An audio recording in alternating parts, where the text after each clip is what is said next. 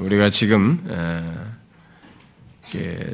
새로운 그 시리즈를 살피기 앞서서 이렇게 그 중간에 어, 잠시 이렇게 빌리포 3장을 어, 이전에 살폈던 것에 연결해서 계속 살피고 있습니다.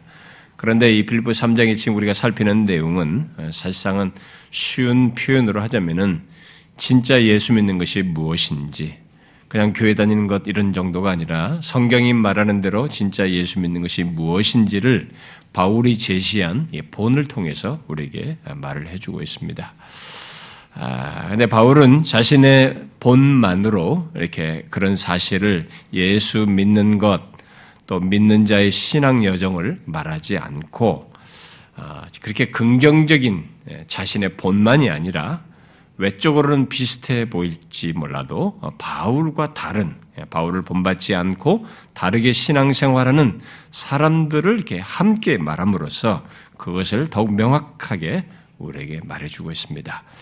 마치 진짜를 이렇게 보여주기 위해서는 옆에 모조품, 가짜 보석을 놓음으로써 알게 하든가 뭐 이렇게 하듯이 아, 그렇게 아, 이 잘못된 모습을 이렇게 진실하게 믿는 것과 예, 맞물려서 얘기함으로써 어, 진짜 예수 믿는 것이 무엇인지를 이렇게 설명하고 있는 것입니다.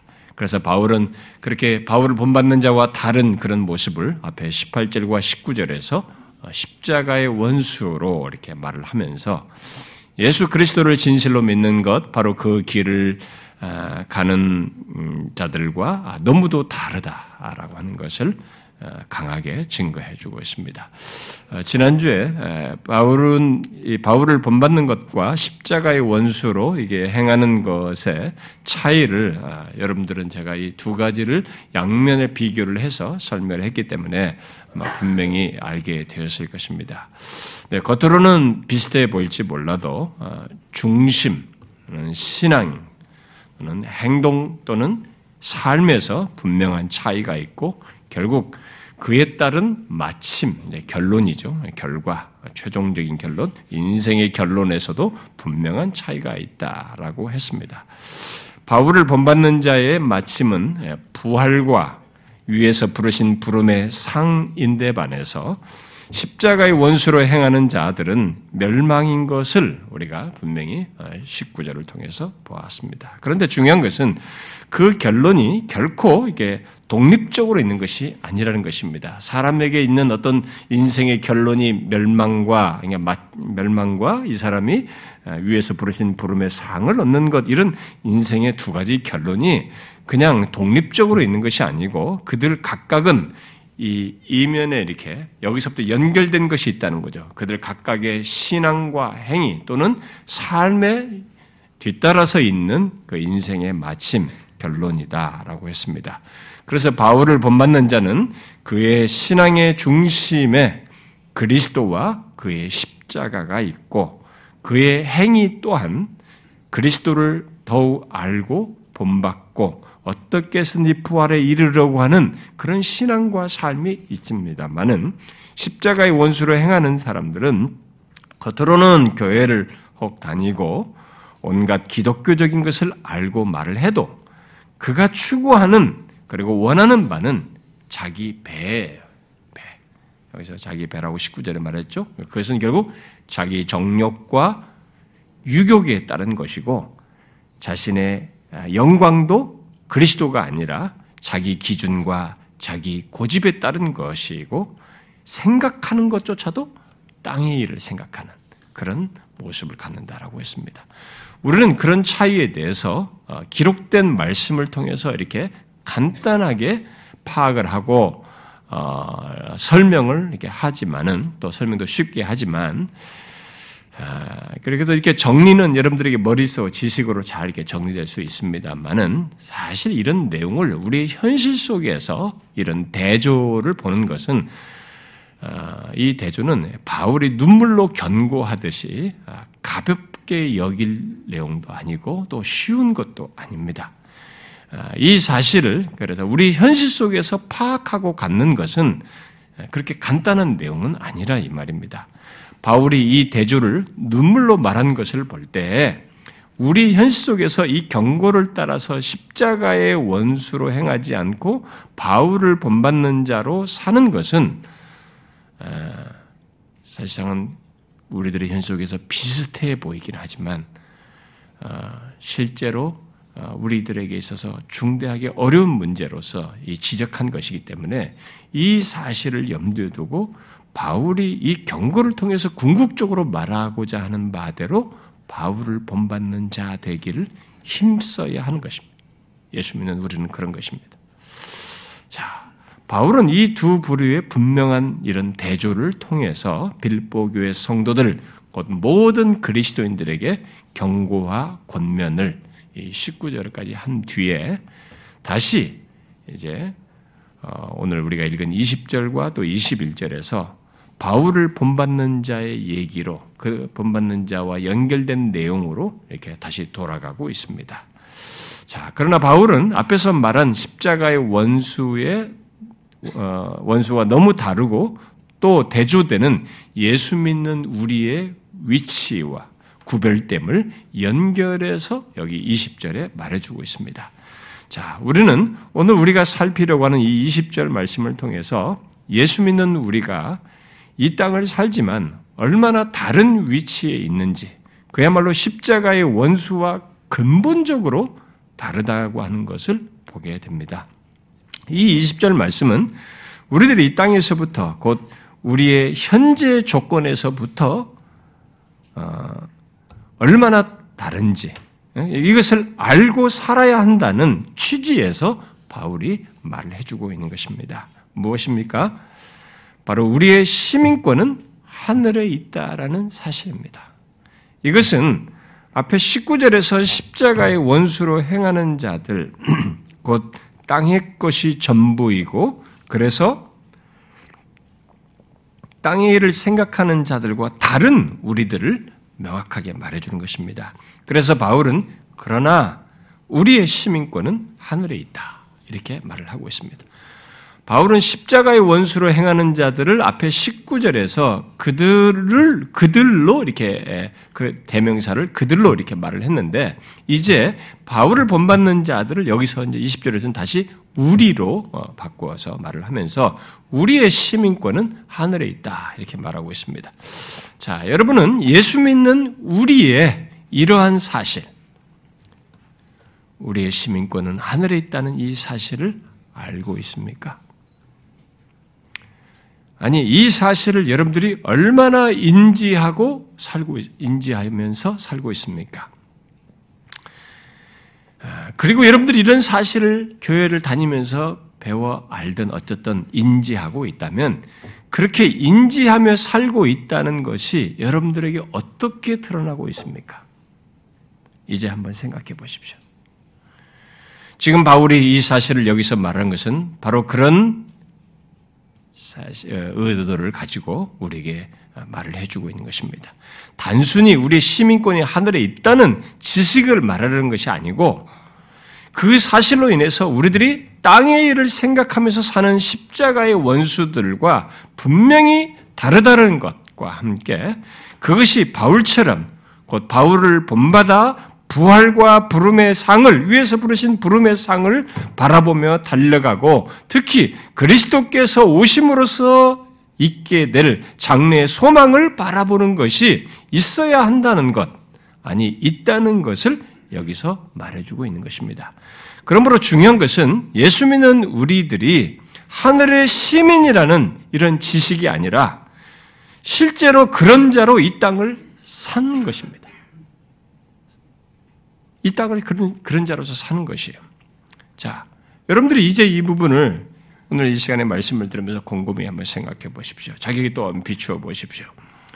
여러분 이런 사실을 항상 기억하며 살고 있는지 생각을 해 보십시오. 오늘날 같이 이 세상 재미와 또 이 세상이 주는 각종의 유혹스러운 것들, 그런 것에 대한 만족과 즐거움에 함몰되어 살아가는 이 세상 현실 속에서 자기 시민권이 하늘에 있다는 것을 기억하며 그런 말미암아서 다른 삶을 산다는 것은 이런 얘기는 현실과 동떨어진 삶 같고 그저 어떤 극단적인 종교 집단에 속한 사람들이나 갖는 것으로 많은 사람들이 생각합니다. 또 실제로 시한부 종말론자들에 의해서 그런 식으로 왜곡된 일도 발생되어 있기 때문에 그런 식으로 생각을 하는 일이 생겨났어요. 그래서 예수 믿는 사람들까지도 그런 극단적인 사람들에 대한 반발심 때문에 자꾸 이런 부분을 경히 여기는 현상까지 우리들에게 생겨났습니다. 그러나 바울은 본문에서 분명히 말합니다. 예수 믿는 우리의 시민권은 하늘에 있다라는 것입니다. 바울은 그것이 중요하다고 말을 하고 있는 것입니다. 그러니까 예수 믿는 우리의 복됨과 가치와 영광은 이 세상 몇십 년 동안 잘 살고 성공하고 높임을 받는 것이 아니라 우리의 시민권이 하늘에 있는 것이다. 라고 말을 하고 있는 것입니다. 여기 바울의 언급을 우리가 잘 주목해 보면 그는 우리의 시민권은 장차 하늘에 있다. 있어, 아니, 하늘에 있을 것이다. 나중에 하늘에서 갖게 될 것이다. 이렇게 미래 시제로 말하고 있지 않습니다. 뭐예요? 하늘에 있다라고 현재 시제로 말하고 있습니다. 그러니까 지금 현재 우리의 시민권이 하늘에 있다는 것입니다. 지금 이 땅에서부터 예수 믿는 우리들은 하늘의 시민권을 가진 자로서 존재하며 산다는 것입니다. 기독교는 그 성경은 항상 예수 믿는 자에게 이렇게 현재의 조건을 미래를 얘기하더라도 현재의 삶을 강조합니다. 그래서 지금 은혜 받을 만한 때요. 이렇게 말하면서 지금을 이렇게 성경이 자꾸 강조를 하죠. 그리고 지금 깨어 있으라 라고 얘기를 하는 것입니다. 또 오늘 죄의 유혹으로 완고하게 되지 않도록 해라. 지금 바로 오늘이라고 하는 날에 이 죄의 유혹으로 완고하게 되지 않도록 하라고 이렇게 말. 그러나 여기 20절과 21절에서 보듯이 또 바울이 앞에 10절부터 14절에서 증거하듯이 그렇게 중요시하는 현재를 독립적인 현재로 말을 하지 않고 이렇게 과거와 미래가 함께 묶여 있는 현재로서 말한다는 면에서 기독교 성경이 말하는 현재는 달라요 의미가 이 세상에서 말하는 현재를 중시하는 것과 성격이 다릅니다. 말하자면 우리를 구원하기 위해서 하나님의 아들 예수 그리스도께서 십자가에 달려 죽으시고 부활하신 사건이죠. 과거의 역사적인 사건이죠. 이 부활하신 사건에 우리들이 현재를 살지만 묶여 있고 또 바울이 앞에서 10절 이하에서 말한 것처럼 부활과 위에서 부르신 부름의 상이라고 하는 미래를 바라보았듯이 미래와 또한 연결되어 있는 현재를 얘기하는 것이죠. 그래서 본문 20절에서 구원하는 자 주 예수 그리스도를 기다린다든가 또 21절에서 몸의 부활을 바라보는 것도 다 미래와 연결된 것을 얘기하는데 현재와 연결해서 그 미래를 말하고 있습니다. 그런 미래와 연결되어 있기 때문에 여러분들이 이런 부분이 그리스도 기독교 신앙 생활에서 현재를 강조하면서 우리 현재 삶을 말하는 것이 상당히 특이하고 특별하다는 것을 알 수 있습니다. 그러니까 이 일반 세상적인 가치에서 우리 흔히 말하는 현재 삶과 너무 다른 얘기를 하고 있다는 것을 우리가 여기서 알고 또한 우리가 자신이 그러한지를 보아야 하는 것입니다. 아, 예수 믿지 않는 사람들에게는 아, 이런 식의 현재 개념을 생각하지 못합니다. 아, 과거조차도 예, 그렇게 생각을 못하고 미래도 그냥 막연하게 죽어서 어떻게 될 것 정도는 약간 생각하지만 이게 실제적인 연결성을 가지고 어, 신앙 아, 삶을 살지는 않습니다. 어, 그러나 예수 믿는 자들은 어, 이 과거와 미래가 연결된 현재를 말하는 가운데서 이 현재를 아주 중요하게 여깁니다. 바로 바울이 그리스도의 십 자가와 부활이라고 하는 과거에 묶이고 또 이르게 될 장래를 소망하면서 3장 10절 이하에서 현재 그리스도를 더욱 알고 본받으며 열망하고 달려가듯이 그렇게 예, 현재를 중요시 여깁니다. 그래서 현재로부터 하늘의 시민으로 사는 것 이런 식의 논지를 여기서도 말하고 있는 것입니다. 아, 그래서 이 기독교회 안에 치우친 사람들과 아, 이단들은 바로 이 부분이 결핍되어 있습니다. 이런 연결성을 상실해서 이런 것이 없어요.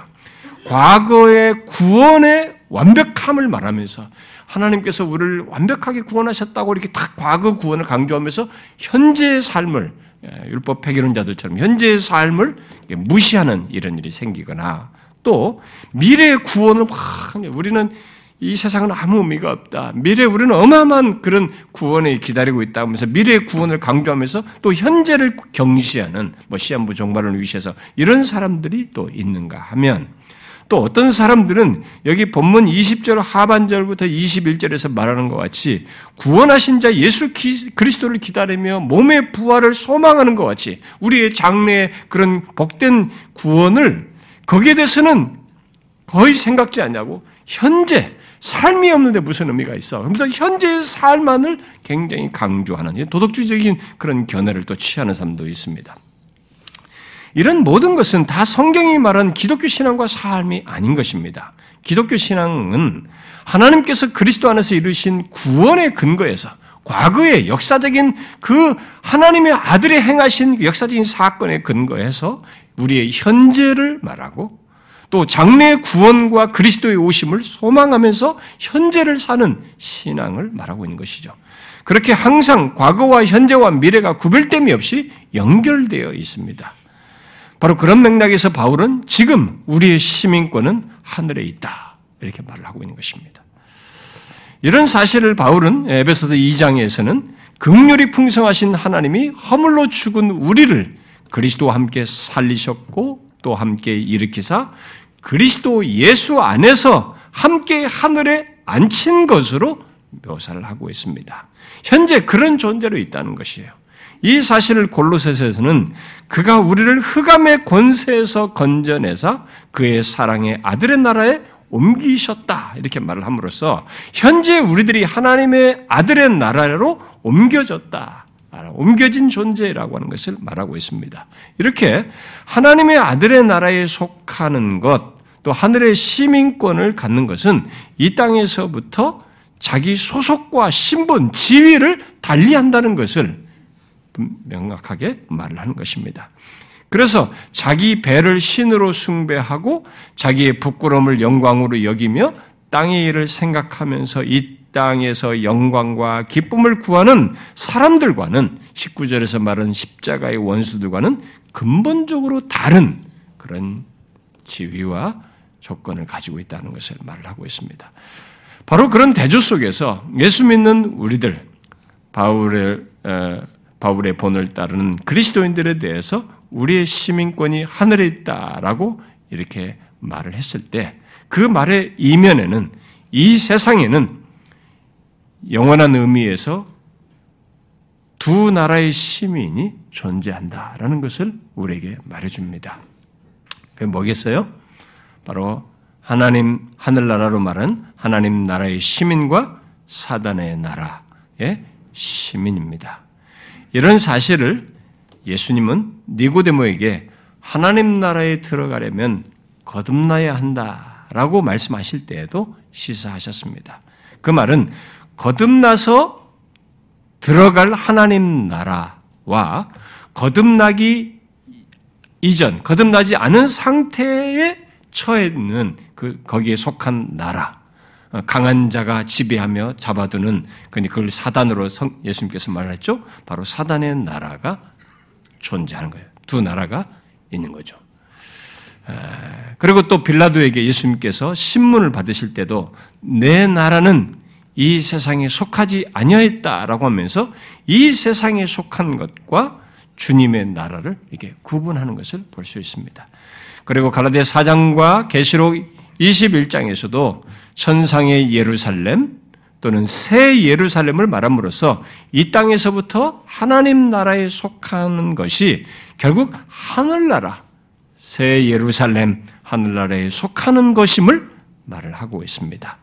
그리고 바울은 골로새서 1장에서 구체적으로 하나님 나라 또는 하나님의 사랑하는 아들의 나라로 옮기기 이전의 나라를 흑암의 권세에 의해서 지배되는 흑암의 나라로 말을 하고 있습니다. 그 나라를 에베소서 2장에서는 공중 권세 잡은 자, 사단이 지배하는 지배하는 나라라고 하는 것을 말해주고 있습니다. 그래서 결국 모든 인간은 이 두 나라 중 하나에 속하여서 그 나라의 시민권을 가지고 산다는 것을 성경은 명확하게 말을 해주고 있습니다. 그것을 좀 더 정확히 말하면 모든 인간은 이 땅에 태어나서 거듭나기 이전까지는 사단의 나라의 시민이 되어서 산다는 것입니다. 하나님 나라의 시민권은 바로 그 조건에서 예수님 말씀대로 거듭남으로써 들어가게 돼요. 하나님 나라의 시민권을 얻게 되는 것이죠. 지금 이 세상에는 우리들이 나누는 미국, 한국, 중국, 무슨 나라, 나라 이렇게 하듯이 수많은 나라들이, 나라들이 있지만 영적인 면에서 그리고 궁극적이고 근본적인 면에서 이 세상에는 오직 두 나라의 시민만 존재한다는 것입니다. 여러분은 바울이 본문을 통해서 이런 사실을 시사하면서 예수 믿는 우리는 하나님 나라의 시민이라고 말하고 있는 것을 아십니까? 이렇게 구별지어서 말하는 하나님 나라의 시민 된 것을 여러분들은 이해하시고 이것을 자신의 신앙과 삶에서도 인생 여정 속에서도 인지하면서 살고 있습니까? 이 사실을 단순히 그렇다는 것 정도로 말하지 않고 있다는 것을 우리가 유념해야 됩니다. 바울이 이 얘기를 했을 때는 지식을 말하는 게 아니죠. 실제 각각 그 나라의 시민의 조건과 어떤 특성을 그대로 갖는다는 것을 이 문맥 속에서 시사하고 있는 것입니다. 그래서 실제로 그 시민으로서 사는 거죠. 각각의 시민은 그 시민으로서 삶 또한 갖는 것입니다. 그러니까 어떤 사람이 거듭나서 하나님 나라에 속하여 있다면 그는 사단의 나라와는 분명히 상관이 없는 것이죠. 더 이상 그 나라의 통치를 받지 않고 이제는 하나님 나라의 통치를 받으며 사는 모습이 있다는 것입니다.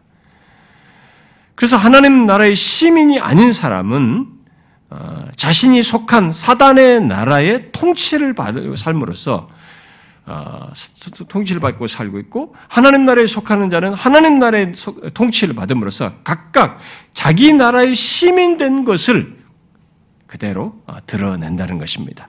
성경은 이 두 나라 사이에 다른 나라가 있다고 말하지 않습니다. 어, 그저 하나님 나라와 사단의 나라에 속하여서 사람들은 각각 각 나라의 통치 원리와 이상과 법칙에 따라 아, 각 나라의 시민인 것을 드러내면서 산다는 것입니다. 아, 그것을 성경은 어, 예수 믿기 이전과 이후, 곧 거듭나서 하나님 나라에 들어가기 이전과 이후의 대조의 대조되는 모습을 통해서 아주 다양하고 풍성하게 많이 제시해주고 있습니다. 그러나 요약하면 흔히 시민이라고 하게 될 때, 우리가 어떤 시민 됐을 때, 시민이 그 나라가 가진 통치 원리와 이상과 법칙을 따라 사는 것과 마찬가지로 하나님 나라와 사단의 나라의 시민 또한 똑같이 그런 모습을 드러낸 것이죠. 그런 것을 성경이 그대로 시사해서 우리에게 말해주고 있습니다. 곧 하나님 나라에 속한 사람, 속한 자는 아니, 사단의 사단의 나라에 속한 자는 그 나라 시민답게 사단의 통치를 받으며 죄악 가운데서 이룰 이상을 품고 살아가요. 죄악 가운데서 어떤 이상을 갖는 것이죠. 가지고 죄 아래서 살아가는 것입니다. 그의 삶을 지배하는 원리는 사단의 통치 아래서 곧 죄 아래서 육체의 소욕을 따라서 사는 것입니다. 그것을 로마서 6장은 죄의 지배 아래 있는 것으로 말을 하고 있는 것입니다. 말하고 있고 에베소서 2장은 좀 더 구체적으로 이 세상 풍조를 따르고 공중 권세 잡은 자를 따르는 것으로 또 자신의 육체의 욕심을 따라 지내며 육체의 마음에 원하는 것을 하며 사는 것으로 말을 하고 있습니다. 그것을 여기 빌립보 3장에서는 그들의 신은 배요 땅의 일을 생각하는 것으로 말을 하고 있는 것입니다. 이게 사단의 나라에 속하는 자들의 이 삶의 이런 그들이 지배하는 원리들인 것이죠. 그야말로 자신의 본능과 정욕과 욕심을 따라 살고 이 세상과 세상에 있는 것들을 항상 생각하면서 살아가는 것입니다. 아, 바로 그것이 사단의 나라의 시민의 모습이에요. 공중권세 잡은 자 사단의 통치 아래서 이 세상 풍조를 따르며 육체의 욕심을 따라 죄의 지배를 받으며 사는 것. 이게 그 나라의 시민의 모습이다. 이 말입니다. 사람들은 사단의 나라 같은 것도 모르고 그렇게 살아요. 성경이 말해주는 이런 사실이 있으니까 그런 줄 알지만 사실 이런 걸 모르고 수많은 사람들은 사단의 나라에 속하여서 사단의 통치 아래서 사단의 나라의 그 이상과 어, 어, 법칙을 따라서 그대로 살아가는 것이죠. 지금도 수많은 사람들은 자기가 사단의 나라에 속하니 그런 거 어, 지식이 없이 실제로는 그런 시민으로서 살아갑니다. 그런데 그런 것들을 자신들은 별것 아닌 것처럼 생각하며 살고 있죠.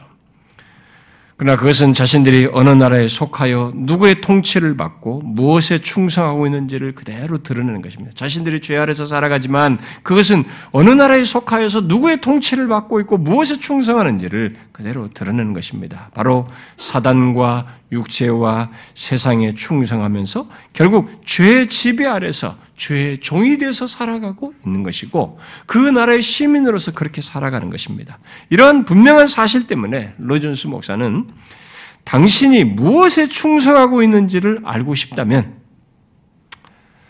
자신의 시간과 돈과 정력을 어떻게 어디에 사용하는지를 보라라고 말을 했어요. 그것이 자신이 어느 나라의 시민인지를 말해주는 단면이기도 하다 이 말입니다.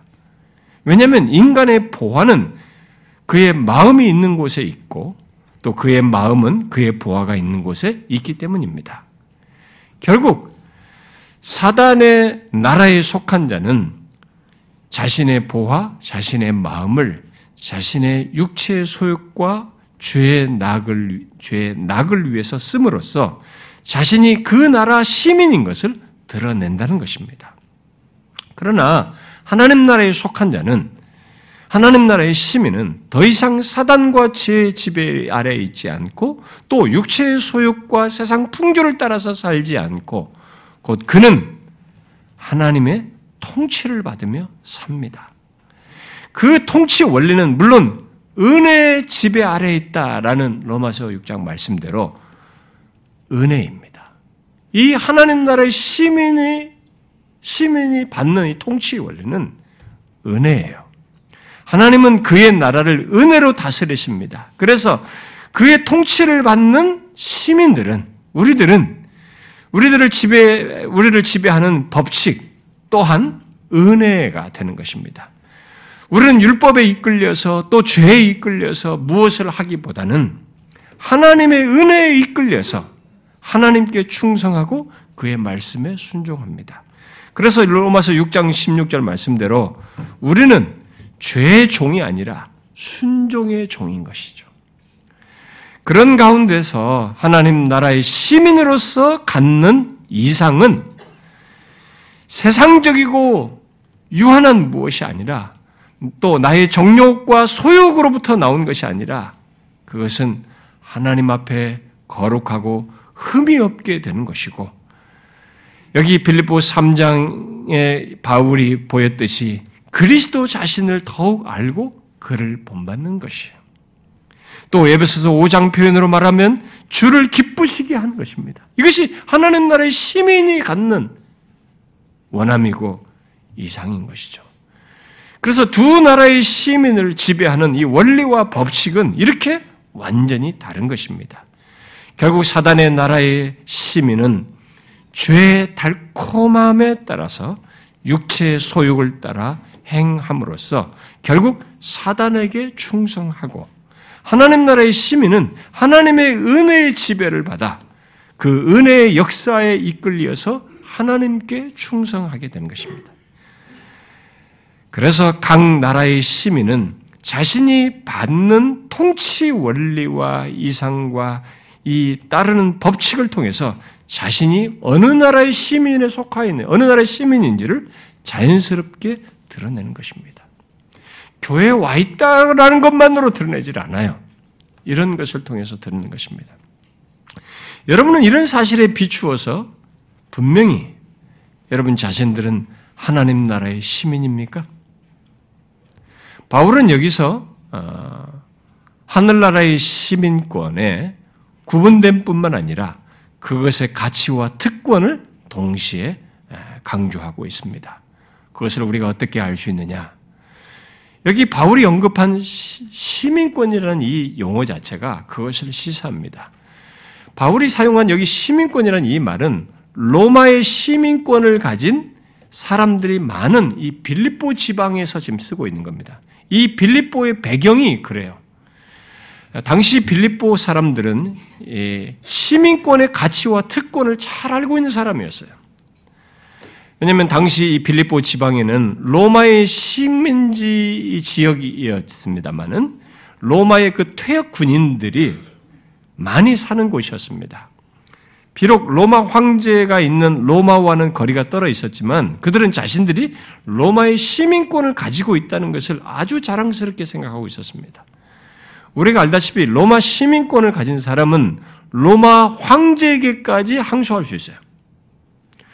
아, 그럴 정도로 쉽게 각 지역의 식민 지역의 어떤 나라가 자기 법으로 이 로마 시민권 가진 사람을 이렇게 함부로 다루질 못했습니다. 그래서 그 예로 바울이 로마 시민권을 가지고 있었잖아요. 그러니까 이쪽 지역에서 잡혔었지만 로마 황제에게 항소하니까 로마까지 가야만 했습니다. 그리고 어느 지역에서 모르고 이 사람을 때렸단 말이에요. 음? 벌칙으로 때렸단 말이에요. 그 로마 시민권인 걸 알고 그 지역장에 와서 로마 아니, 바울에게 사과했습니다. 몰랐다 이죠. 그렇게 로마 시민권이 상당히 그들에게는 특권을 가지고 있었던 거죠. 그래서 바울은 시민권에 대한 이런 이해를 가진 빌립보 교회 성도들에게 우리의 시민권은 이렇게 말한 겁니다. 우리의 시민권은 하늘에 있다.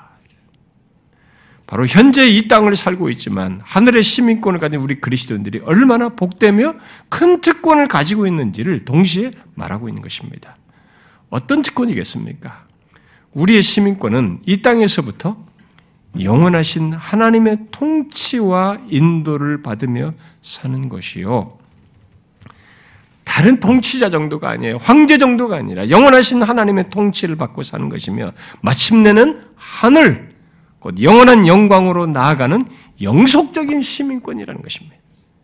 너희들이 로마 황, 로마의 시민권을 그렇게 굉장히 중요하다고 같이 있고 자랑스럽게 생각하지만 그 정도와 비교가 안 된다는 것이죠. 이 시민권은 유한한 인간의 통치와 보호를 받는 시민권 정도가 아니라는 것입니다. 이것은 진실로 영원하신 하나님, 그것도 거룩하신 하나님의 통치와 보호와 인도를 받는 그런 시민권인 것이죠. 로마 황제의 보호를 받는다는 사실로 로마 시민권을 가진 사람들을 자랑스러웠고 특권의식을 가졌지만 그렇다면 영원하신 하나님 나라의 시민권이라면 어떻게 했느냐는 거죠. 하늘의 시민에 대한 하나님의 책임은 어떻게 했어요? 황제가 얼마나 보호를 한들 어느 정도 하겠습니까? 그리고 보호를 받는다 한들 이 땅에 몇십 년짜리 아닙니까? 하늘의 시민에 대한 하나님의 통치자인 하나님의 책임은 영원까지 이어지는 것입니다. 그것도 그의 영광으로 이끄는 그런 하나님의 책임이 있는 시민권이죠. 사단의 나라에 속한 자에게는 이런 복된 장래라는 것이 없습니다. 그들은 죄의 지배 아래에서 마음대로 죄 지으며 사는 것이 특권인 것처럼 생각하며 삽니다. 실제로 예수를 믿지 않는 사람들이 예수 믿는 사람들이 그런 얘기 하거든요. 아, 너희들 답답하다. 이런 것도 못하고 겨우 하는 것이 뭐 술, 담배 뭐 이런 것 가지고 주로 얘기도 많이 하고 술도 못 먹고 너희들은 또 그리고 또 뭐 이런 것도 못하고 이게 뭐예요? 마치 자기들이 그런 거 마음껏 하는 것이 이게 자기들의 특권이고 굉장한 것처럼 자꾸 생각 말을 합니다. 그렇지만 그것의 결과는 각 사람이 지은 그들이 지은 죄에 대해서 각자가 책임을 지는 것, 그 자신의 죄에 대한 심판과 형벌, 곧 영원한 사망에 이르는 것입니다. 거기에 이들의 미래는 그런 것밖에 없어요. 그렇다 보니 그들에겐 사모하여 기다릴 미래 같은 것이 없는 것입니다. 그것이 또 한 가지 중요한 차이예요. 하늘의 시민과. 하늘의 시민에게는 역사상 가장 경이롭고 기쁜 현실이 앞에 놓여 있습니다. 지금보다 더 좋은 미래, 기대되어지는 미래, 설레게 하는 복된 미래가 우리 앞에 있다는 것입니다.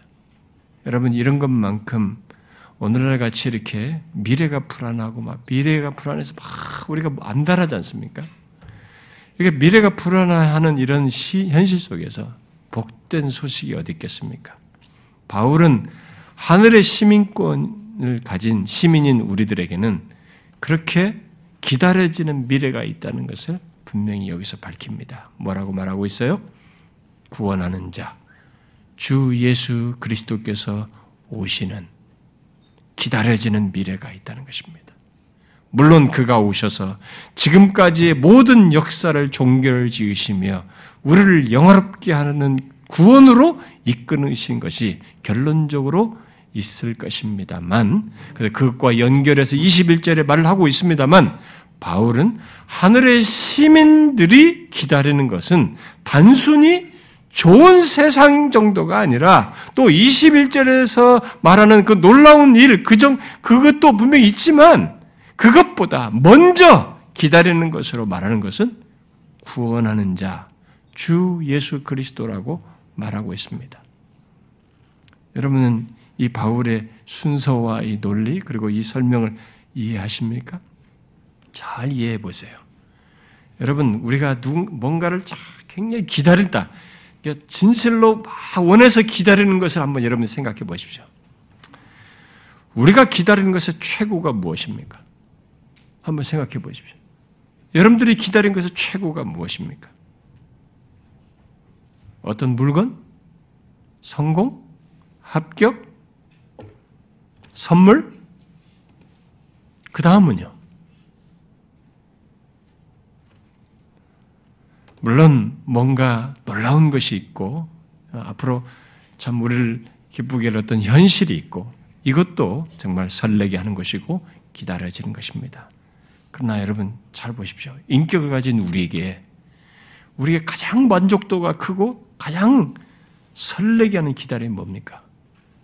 그건 인격과의 만남이에요. 사랑하는 존재와의 만남이에요. 사랑하는 사람, 보고 싶은 사람, 바로 인격적인 존재와의 만남. 그를 기다리는 것이죠.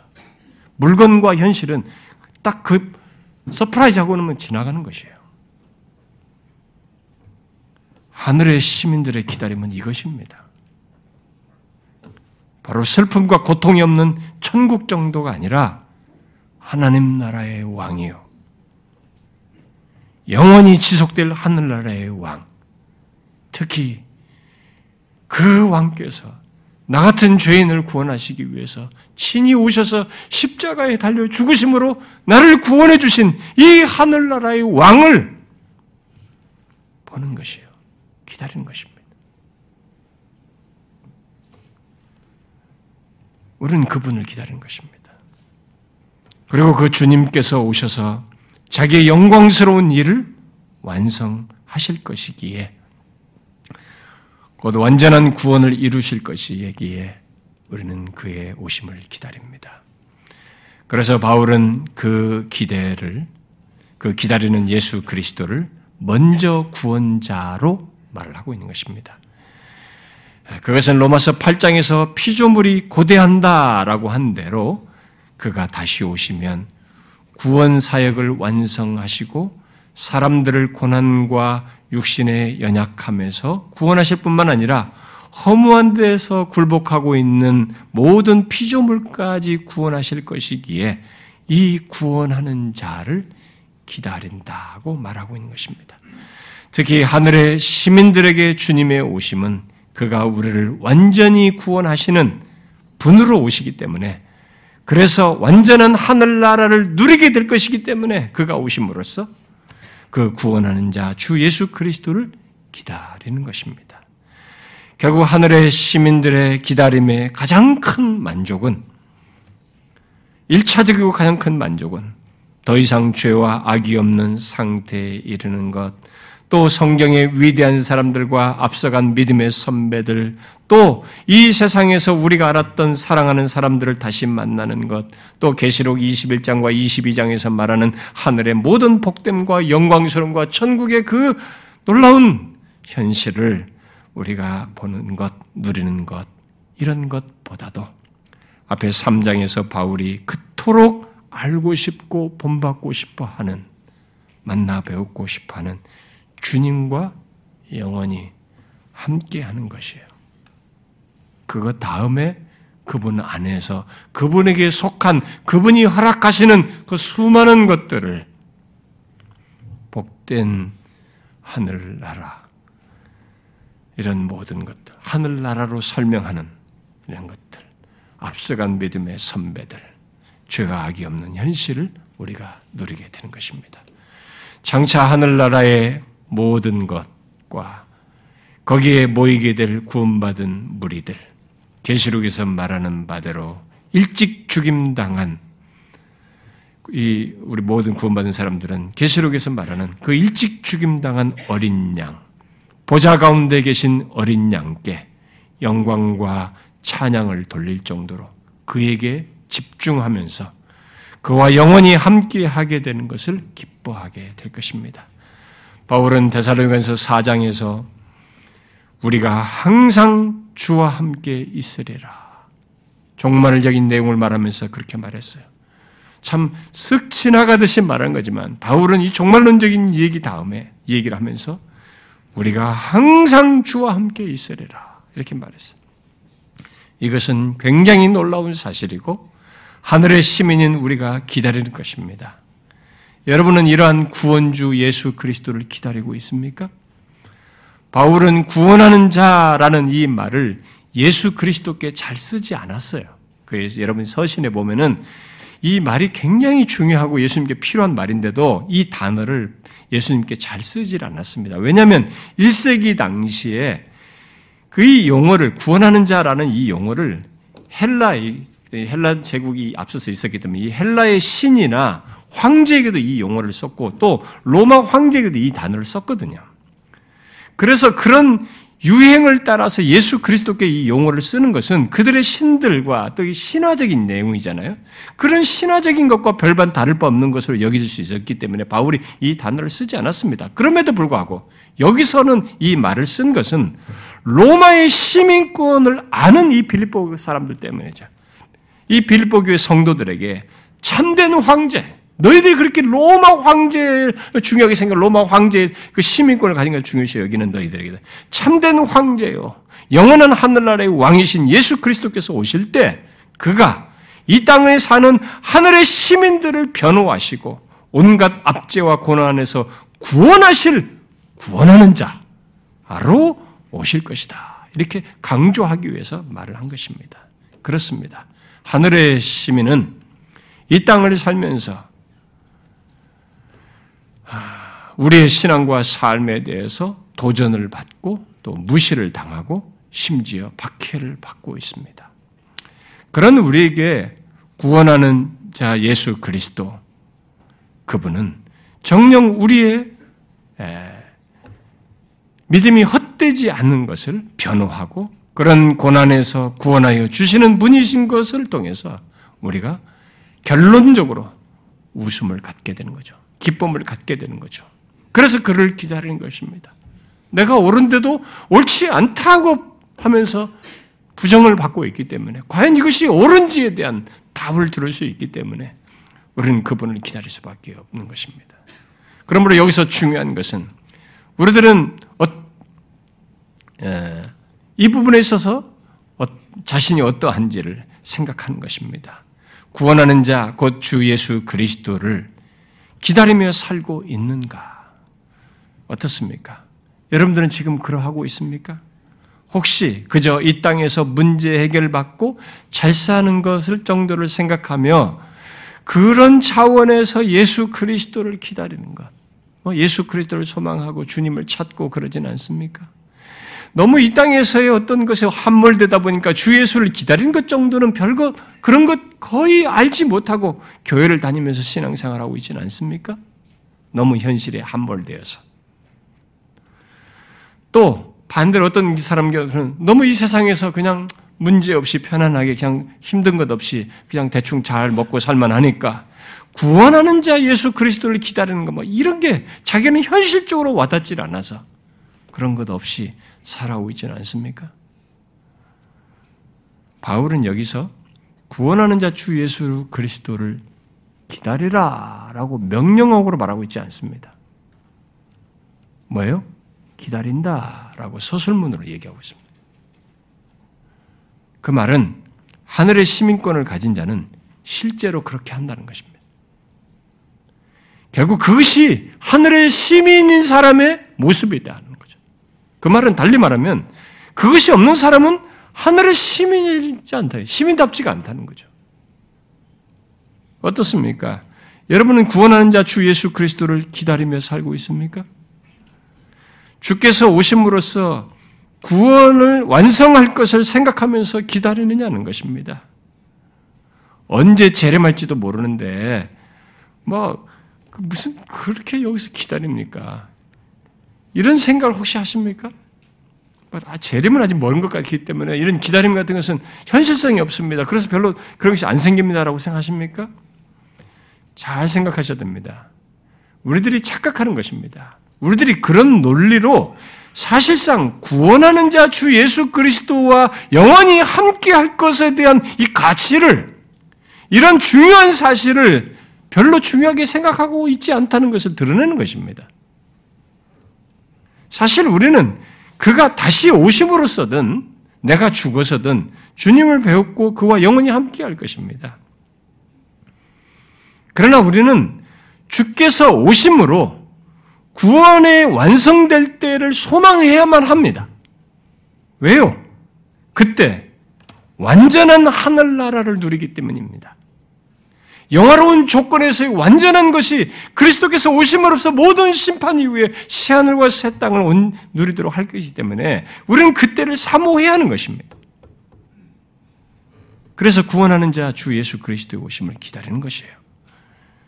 여기 기다린다는 말은 로버트슨이라는 말은 사람은 비록 오늘날에는 좀 보기 드문 표, 설명입니다만 옛날에 흔히 보았듯이 마치 어떤 아내가 저녁에 문 밖에 문 밖으로 걸어 나가서 늦었는데도 아직 오지 않는 남편을 저 아래 길목에서 기다릴 때와 같이 간절한 기대를 가지고 기다리는 것이라고 설명했어요.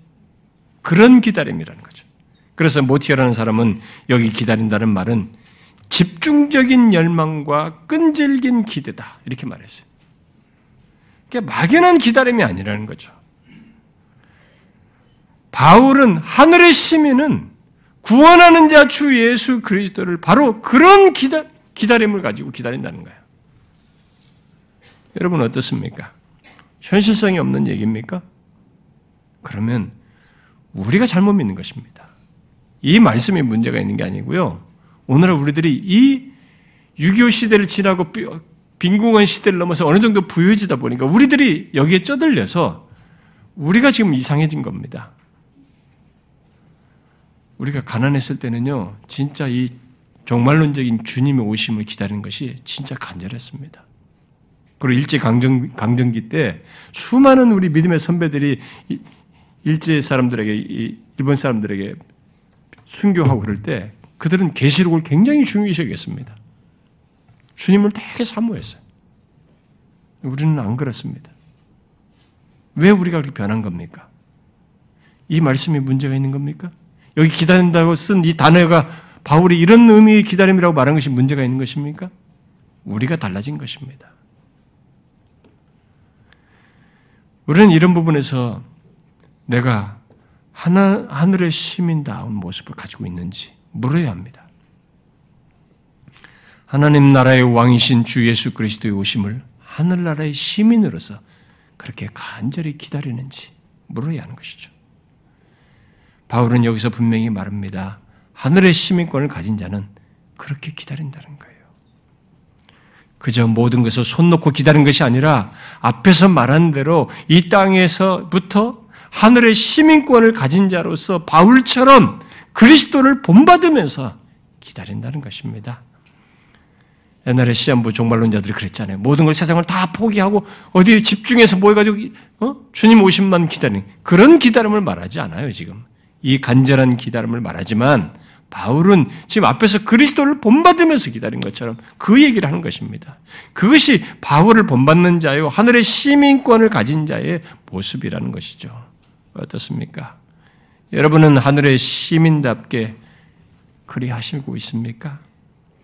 우리는 그리스도의 오심으로 누릴 하늘나라의 복됨과 영광을 알기에 십자가의 원수들이 자기 배를 신으로 섬기며 땅 일을 생각하며 살듯이 살지 않을 것입니다. 진수성찬이 내 앞에 있는데 왜 쓰레기통을 뒤집니까? 말이 안 되지 않습니까? 예수 믿는 우리는 하늘의 시민이에요. 영원한 하늘의 나라의 시민인 것입니다. 하나님께 속하여서 지금부터 그런 존재로 있는 것입니다. 그래서 우리에게서는 지금도 영원하신 하나님과의 관계 속에 있지만 그분께 속한 것을 완전한 조건에서 누릴 것을 앞에 두고 있는 것입니다. 그러므로 다시 묻고 싶습니다. 여러분은 지금 하늘의 시민권을 가진 자로서 구원하는 자 주 예수 그리스도를 기다리며 이 땅을 살고 있습니까? 하늘의 시민권을 가지고 있으면 바울이 본문에서 말하는 두 가지가 분명히 있을 것입니다. 뭐예요? 하나는 하늘나라 시민답게 사는 것, 하나님 나라의 통치 원리와 이상과 법칙을 따라 사는 것, 그것을 예로 말하면 바울처럼 사는 것이요. 결국 바울을 본받는 것입니다. 이게 하나는 하늘나라의 시민의 모습이죠. 또 다른 하나는 구원하는 자 주 예수 그리스도를 연인 기다리듯이 기다리는 거예요. 진실로 기다리는 것입니다. 혹시 여러분들이 이게 비현실적이거든 내가 왜 비현실적인지 물어보셔야 됩니다. 내가 믿는 신앙이 왜 이렇게 됐지? 내가 무엇에 마음이 뺏겨서 그렇지? 물어보셔야 됩니다. 이건 가상적인 얘기가 아니에요. 우리는 하늘의 시민입니다.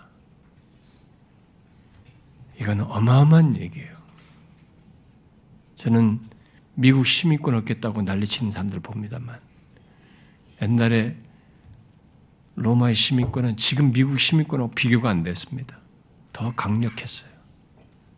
특권도 많고 자랑스러웠습니다. 근데 바울은 그것과도 비교가 안 된다. 우리는 영원하신 하나님, 그가 다스리는 나라의 시민이다. 그리고 지금으로부터 하늘나라까지 영원으로 잇되어 있는 시민이다. 우리는 그런 시민권을 가지고 있습니다. 그분이 오심으로써 그 시민권을 완전히 누리는 장래가 우리 앞에 있습니다. 설레는 미래입니다. 여러분, 저나 여러분 몇십 년 살다가 결국 가야 되지 않습니까? 이 땅에 살면서. 점점점 우리 하향세잖아요. 모험메이킹이. 그러나 이것과 전혀 비교되지 않는 더욱 더 복된 미래가 우리 앞에 있습니다. 종교적인 얘기가 아닙니다. 성경은 우리의 미래를 역사에 근거한 사실로서 얘기합니다. 아주 디테일하게 얘기합니다. 이게 동떨어진 미래로 말하지 않습니다. 하나님이 오셔서 구원하신 것에 증명으로서 현재 연결해서 있는 미래로 말합니다. 가상적인 미래가 아닙니다. 분명히 지금부터 우리는 두 나라를 경험하고 있습니다. 사단의 나라와 하나님 나라입니다. 이 땅에서부터 하나님 나라에 속한 자는 하늘 나라를 향해서 가는 것입니다. 주께서 오시면 사단의 나라는 패하여지고 이제 하늘 나라만 영속되게 될 것입니다. 그래서 주님을 기다리는 것입니다. 여러분 잊지 마십시오. 우리의 시민권은 하늘에 있습니다. 그런 사람으로 현재를 사셔야 합니다. 바울을 본받아 기도합시다.